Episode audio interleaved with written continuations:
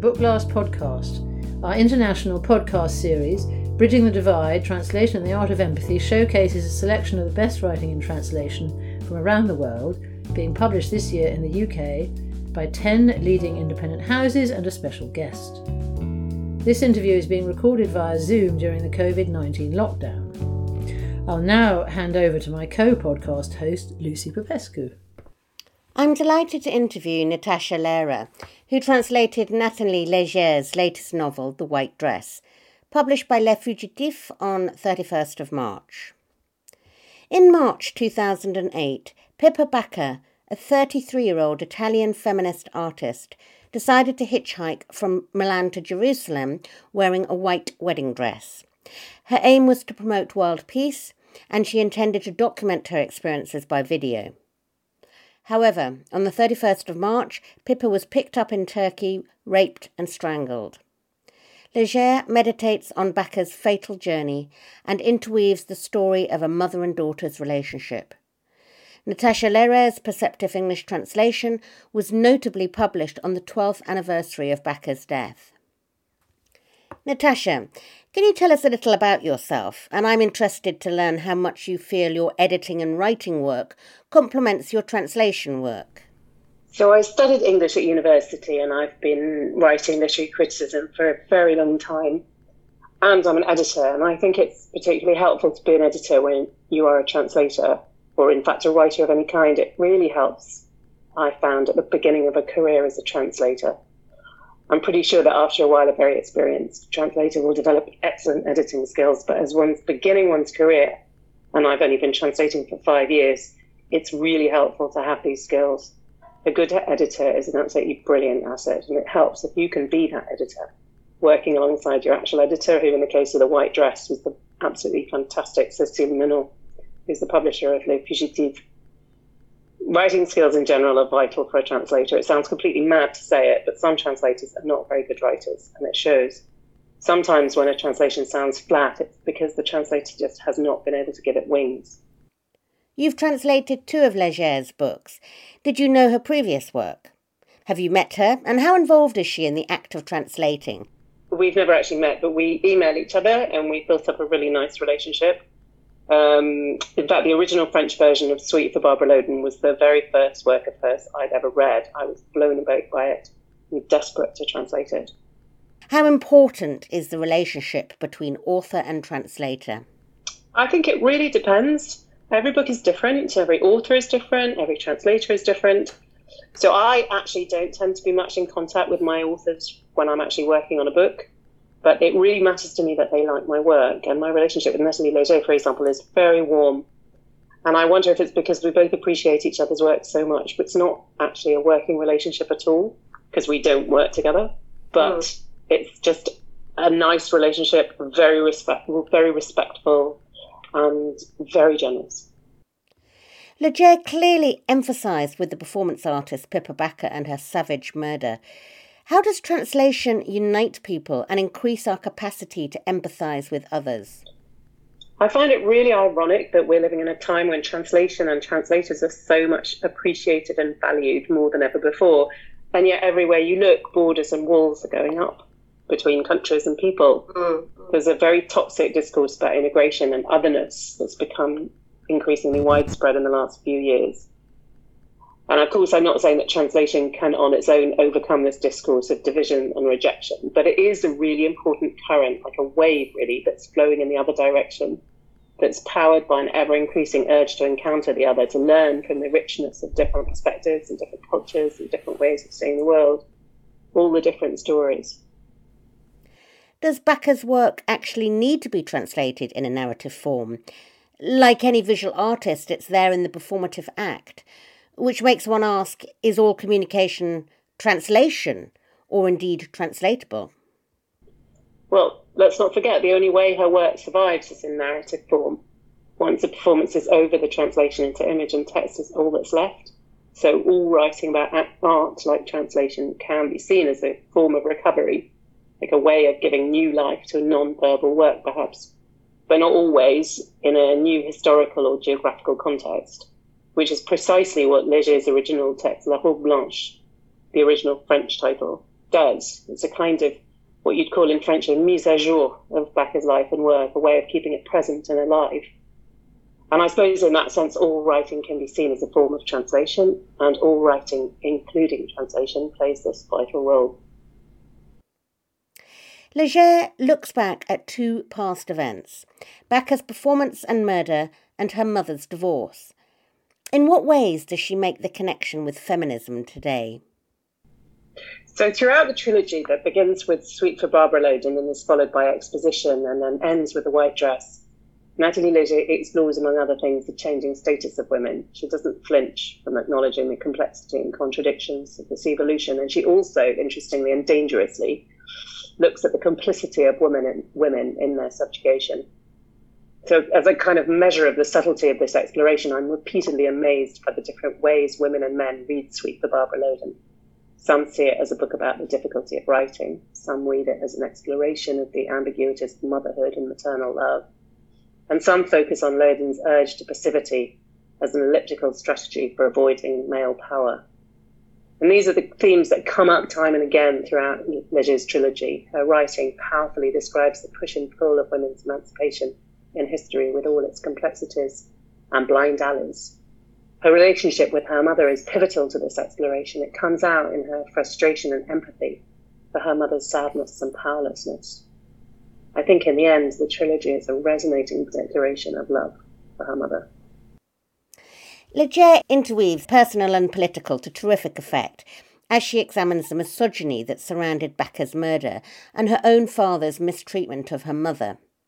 When it comes to family, Leger blurs the line between fiction and fact and frequently digresses. A translator is faced by singular challenges when translating literature, in terms of fidelity to the original, linguistic content, and the author's meaning. What were the particular issues and challenges you had to deal with when translating The White Dress? Leger's prose is incredibly dense, sometimes incredibly challenging, layered with meaning and allusion. It's implicit, it's explicit.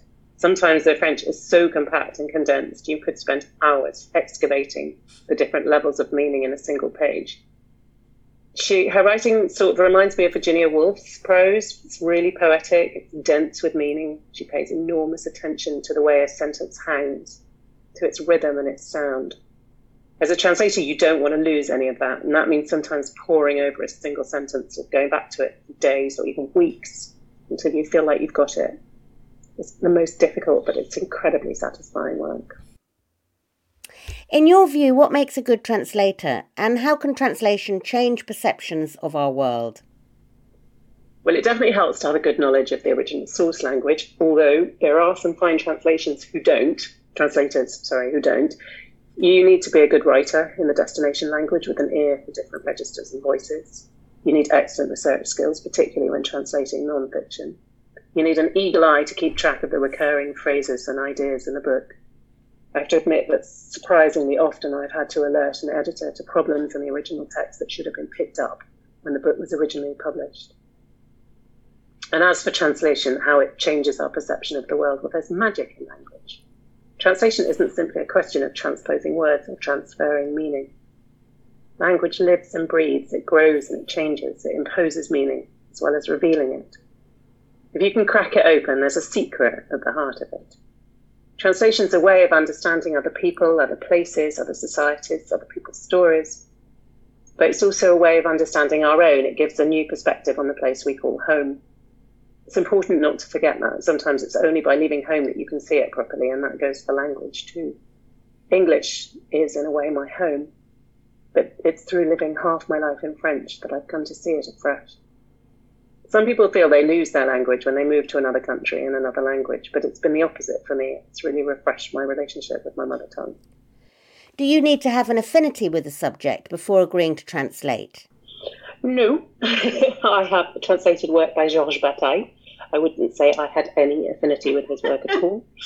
Uh, but it does help to fall in love with a book you're translating on the level of language as well as plot or theme. It's when it becomes really exciting and when I'm super deeply involved in a translation, I'll be I'll work all night if I have to, and I can hardly bear to waste time sleeping. Usually, that passion is on the level of the language as much as the story. I find. What are you working on next? I'm just finishing off translating the book by Vanessa Springora called Le Consentement, which was uh, which she wrote about her relationship with the writer Gabriel Matzneff when she was 15 and he was 50. It caused a huge scandal when it was published at the beginning of this year in France. It really exposed how sexual mores in France have changed in the last 30 years. And the complacency of the literary elite was revealed in pretty shocking ugliness. And um, is it coming out uh, next year here? I think the plan is for it to come out before the end of the year, but obviously with COVID and everything, all the schedules have changed. And I don't know where exactly when it's going to be coming out. I think it was supposed to be coming out in the autumn. And do you hope to be um, translating any more of Le- Le- Leger's work? I would love to translate. There is the possibility of uh, forthcoming another book, and uh, which I hopefully will be translating, but nothing's decided yet. Uh, just because I don't know, has she got anything else out in French already? She's tra- she's written some nonfiction, which um, definitely is waiting to be translated. Some very poetic essays about, um, very poetic essay about uh, Beckett, and another book about her father, I think, or her husband. I can't remember. Um, I haven't read it yet, but it has just come out. Could you end with a short reading from The White Dress? We're walking from our old house to the headland. Instantly, we're assaulted by the smell of pink oleander and cypress, mingled with the odour of sun cream, hot sand, and beignet from further down the beach. The lingering, sickly sweet perfume of baking hot late afternoons in the shadow of the pines. But I mustn't give in. I have to resist the pernicious nostalgia of those hours steeped in smells and light. My mother says it's about time. The end of a life is no bigger than a pocket handkerchief. You keep bumping into the border whichever way you turn, she says. She knows it will be sad but unremarkable. Not to anticipate any great drama, the banality of grief, the conscientious act of mourning. Again, she says, I've thought a lot about it. Our two subjects are exactly the same, so you can help me, support me, assist me in my project at the same time as you're pursuing yours because, she says, the violence is the same, great or small, whatever form it takes. The fight to denounce it, wherever you are, is the same. You can act in my name. You can speak for me. You can, she clears her throat, defend me or even avenge me. I don't recognize my mother in these concise formulations that are nothing like the way she usually speaks. And I wonder where this voice is coming from that's speaking over the hissing of the sea as the waves, like little pets, come and lap at our feet. I've taken off her shoes and we're walking along the shore exactly where, as a child, I thought about it in brief bursts as I listened to the sound of the sea. I learned to swim. And the memory of the lapping waves, the memory of the grey delicately turning to sea green, coincides amazingly with the actual sight of it, the same gentle backwash, the same warmth, even as my body wrestles vainly with the inevitable sense of dislocation. I wonder where that unfamiliar voice has come from. And walking beside her, I speculate about it without any bitterness, either towards her or towards whatever had prompted in her such an absurd notion. Because I too have hidden away many words inside myself. We aren't far from the end of the beach where we'll get rid of the sand and our wet socks. And then I shall answer her. She leans a little more heavily on my arm and whispers in a voice that's more familiar. You have no idea what happened. No one does.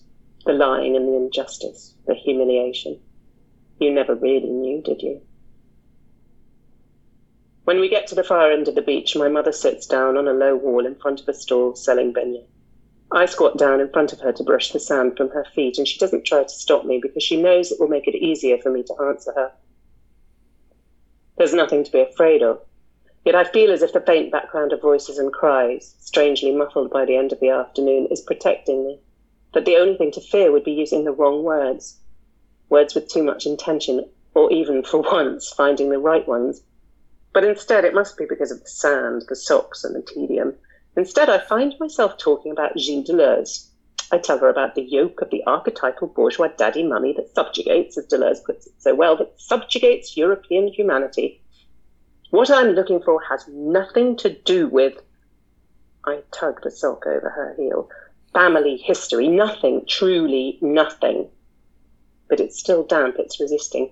Nothing could be further from my concerns than that kind of family history, even if it doesn't escape me that I'm quite capable of saying exactly the opposite and declaring for purely rhetorical purposes that actually everything comes down to family history.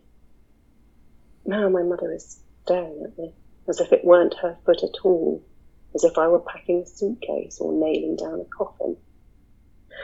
Anyway, I say, I'm done with family history. I briskly lace up her little canvas shoe. And for one thing, quite apart from the fact that it's pretty much a full time job to avenge someone, let me tell you for the last time, our two subjects are not the same. And, I add, standing up, catching my breath, we're ready to go. As it happens, nor are our wounds and regrets. It's not as if it matters to me whether or not my own suffering is unique, but come on. You see what I mean? She stands up and looks into the distance, with the dreamlike stillness of Bob Beamon standing at the end of the run up, about to smash the world record for the long jump. Slight twist of the hip, the sense of absence, of being a foreign body in the midst of the enormous crowd surrounding him. Like him, she's gathering herself, focusing. Then she says, Why do you think you write if it's not to bring about justice? For a long time, the only things I knew about her were her dress and her name. All the names she had Giuseppina, Pippa, Eva. I found out she changed name depending on the day. Who knows if it was in order better to conceal herself or to expose herself, if it was in order to escape herself or to understand herself. Five names, according to some, though I only know of three. Pippa Bacca. I repeat this series of plosives that has nothing to do with any actual body. You have to start with a name, the so-called proper name, keep repeating it without understanding anything. When she took it, perhaps it was with the intention of marking the threshold of fiction, just as Melville does with majestic nonchalance at the beginning of Moby Dick. Call me Pippa. Her name was Pippa Bacca. She died when she was 33 all the things she took with her, her trousseau, like a bride from the olden days. A silk fan, a gold purse, a book of hours, an otter fur coat, girdles of iridescent, emerald-coloured Himalayan monal feathers, an Indian quilt, a little black jacquard cape. Her trousseau, or rather her gear, like a soldier going off to war. She carried 35 kilos of stuff with her across Europe not to mention the infernally heavy burden of her dreams. She took a video camera, a copper basin, a bottle of oil, a charger, a memory card, a bar of soap, a towel, a flannel, three pairs of knickers, sewing kit, a bottle of activated charcoal soap, nail clippers, two number 13 crochet hooks, a cable, two pairs of tights, an eraser, two t-shirts, a pair of scissors, wire, and a reel of red thread wearing her wedding dress. She hitchhiked the entire length of the journey. The motorway at full tilt from Milan, hemmed inside the lorry's muffled reverberations. In what records remain of this journey, we see her leaning over the tiny screen of her video camera. We see her framed in the rear view mirror. She films the interlocking images of window, mirror, reflections, the still life of the driver's hands on the steering wheel, then a long tracking shot of a featureless Europe flattened against the glass. Thank you very much for your time and for giving us an invaluable insight into Nathalie Leger's The White Dress. Thank you very much for that, Natasha. It will now be read in French by Marie-Laure Aris instead of the author, who is not available via the internet.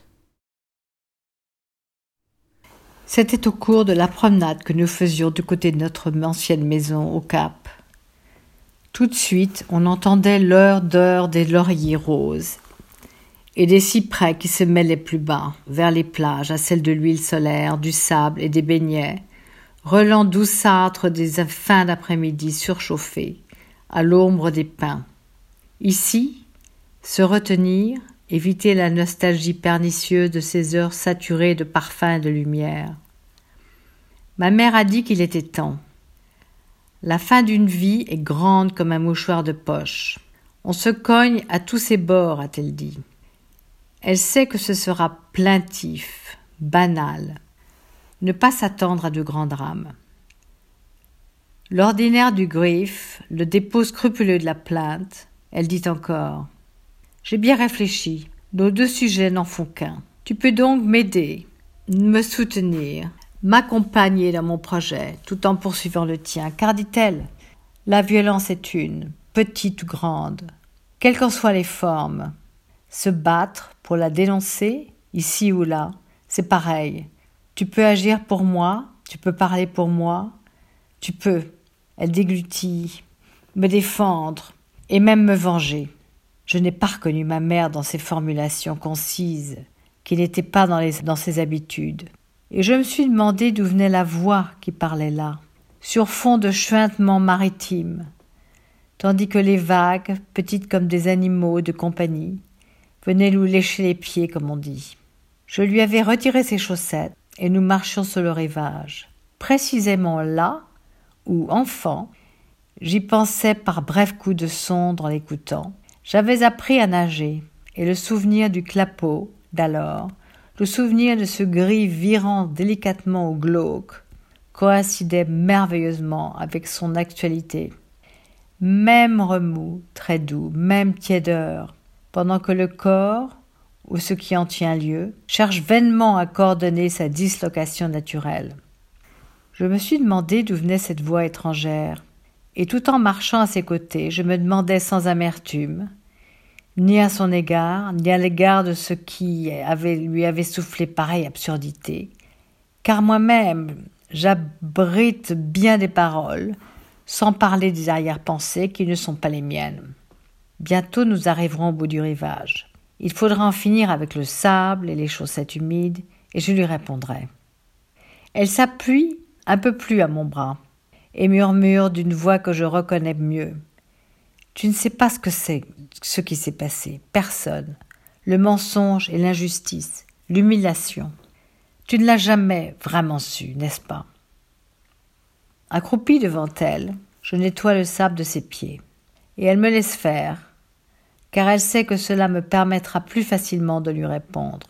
Bien qu'il n'y ait aucune crainte à avoir, j'ai pourtant le sentiment que le fond de voix et les cris toujours étrangement assourdis par la fin de l'après-midi me protègent. Aucune crainte, sinon celle de ne pas trouver le mot exact, le mot sans excès d'intention. Pour une fois le trouver au lieu de ça, c'est sans doute à cause du sable, des chaussettes et de l'ennui. Au lieu de ça, je lui parle de Gilles Deleuze. Je lui parle du joug typiquement bourgeois, du papa et de maman, qui écrase, je le disais très justement, Deleuze qui écrase l'humanité européenne. Ce que je cherche, moi, n'a rien à voir avec. Je parviens à faire passer la chaussette autour du talon. Une affaire de famille, rien, à vrai dire rien, mais c'est encore humide, ça résiste. Rien n'est plus éloigné de mes préoccupations que ces affaires de famille, même si, même s'il ne m'échappe pas ce que je pourrais soutenir l'inverse et déclarer à des fins, pour ainsi dire, purement oratoires, que tout n'est qu'une affaire de famille. Ici, ma mère me regarde comme s'il s'agissait, ne s'agissait pas de son propre pied, comme si j'étais en train de, de faire ma valise et de clouer un cercueil. Car les affaires de famille, dis-je, j'en ai ma claque. Je joue avec énergie les lacets, avec de sa petite chaussure de toile. Et d'une, sans compter que c'est presque un boulot à plein temps de venger qui que ce soit. Alors je te le dis, une fois pour toutes, nos deux sujets n'en font qu'un. Et de deux, je me redresse un peu essoufflé. Nous sommes prêts à repartir. J'ajoute, pas plus d'ailleurs que nos chaussures et nos regrets. Non pas que je tienne à l'originalité de ma souffrance, mais enfin tu vois ce que je veux dire. Elle s'est levée.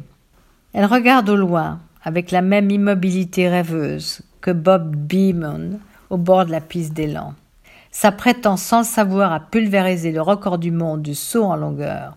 le léger déhanchement, l'air absent, un corps étranger au milieu de l'énorme circonférence de la foule. Comme lui, elle se ramasse, se condense et elle y va. Pour toi, pourquoi crois-tu que tu écrives si ce n'est pour rendre justice? Longtemps je n'ai connu d'elle que sa robe et son nom.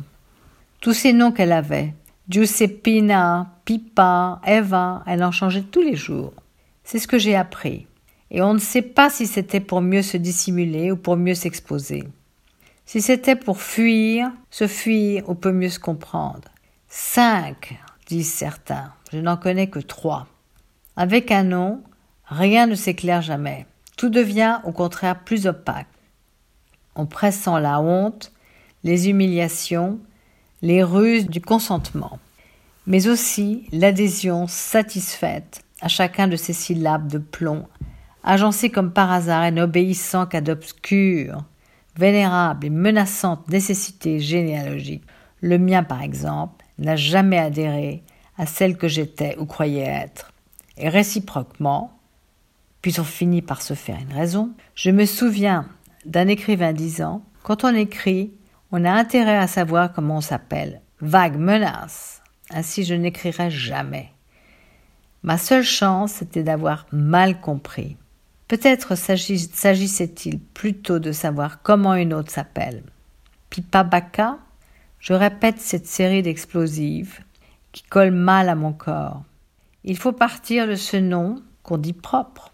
Répéter encore sans rien comprendre, en l'apprenant, elle avait peut-être voulu marquer le seuil de la fiction comme Melville au début de Moby Dick l'a fait avec cette désinvolture majestueusement aggravée par son traducteur. Je m'appelle Pipa Mettons. Elle s'appelle Pipa Baka. Elle est morte à 33 ans. Tout ce qu'elle emporte, son trousseau comme une mariée des temps anciens, un éventail de soie, une aumônière d'or, un livre d'heures, un manteau de loutre, des bandes de lophophore au reflet d'émeraude, une contrepointe d'indienne, une cape en orléans noir, son trousseau, ou plutôt son barda, comme un soldat en guerre. Elle emporte 35 kilos d'objets à travers l'Europe. Et ne parlons pas du poids de ses rêves qui pèsent sacrément lourd.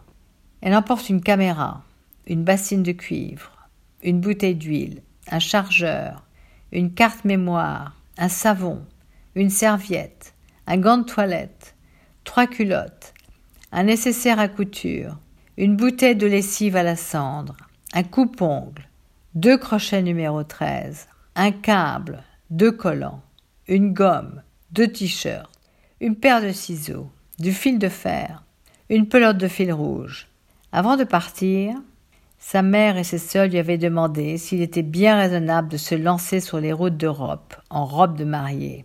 Mais Pipa était paisible et déterminée. Depuis plus d'un an, elle avait tout préparé. Les routes, les étapes, les événements. Vêtue de sa robe de noces, elle a fait d'autostop tout au long du voyage. L'autoroute a toute allure depuis mille ans. L'enfermement dans l'épaisse rumeur des camions. Sur les archives qui restent de ce voyage, on la voit qui se penche sur l'écran minuscule de sa caméra. On la voit qui se cadre dans le rétroviseur, fait des effets d'emboîtement, vitres, miroirs, reflets, puis nature morte des mains du chauffeur sur le volant, puis long travelling sur l'Europe fade qui s'aplatit le long de la vitre.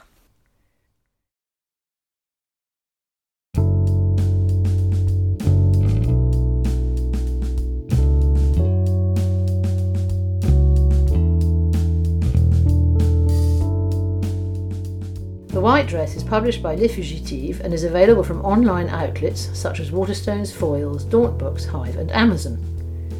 To buy The White Dress from your local independent bookseller, you can find your nearest store by visiting booksellers.org.uk forward slash bookshop search.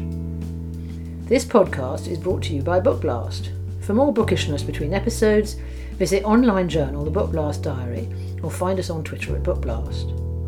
Special thanks to sound editor Rupert Such theme tune composer Edward Campbell, interviewer Lucy Popescu, reader Marie-Laure Aris, and translator Natasha Lehrer for taking the time to do the interview.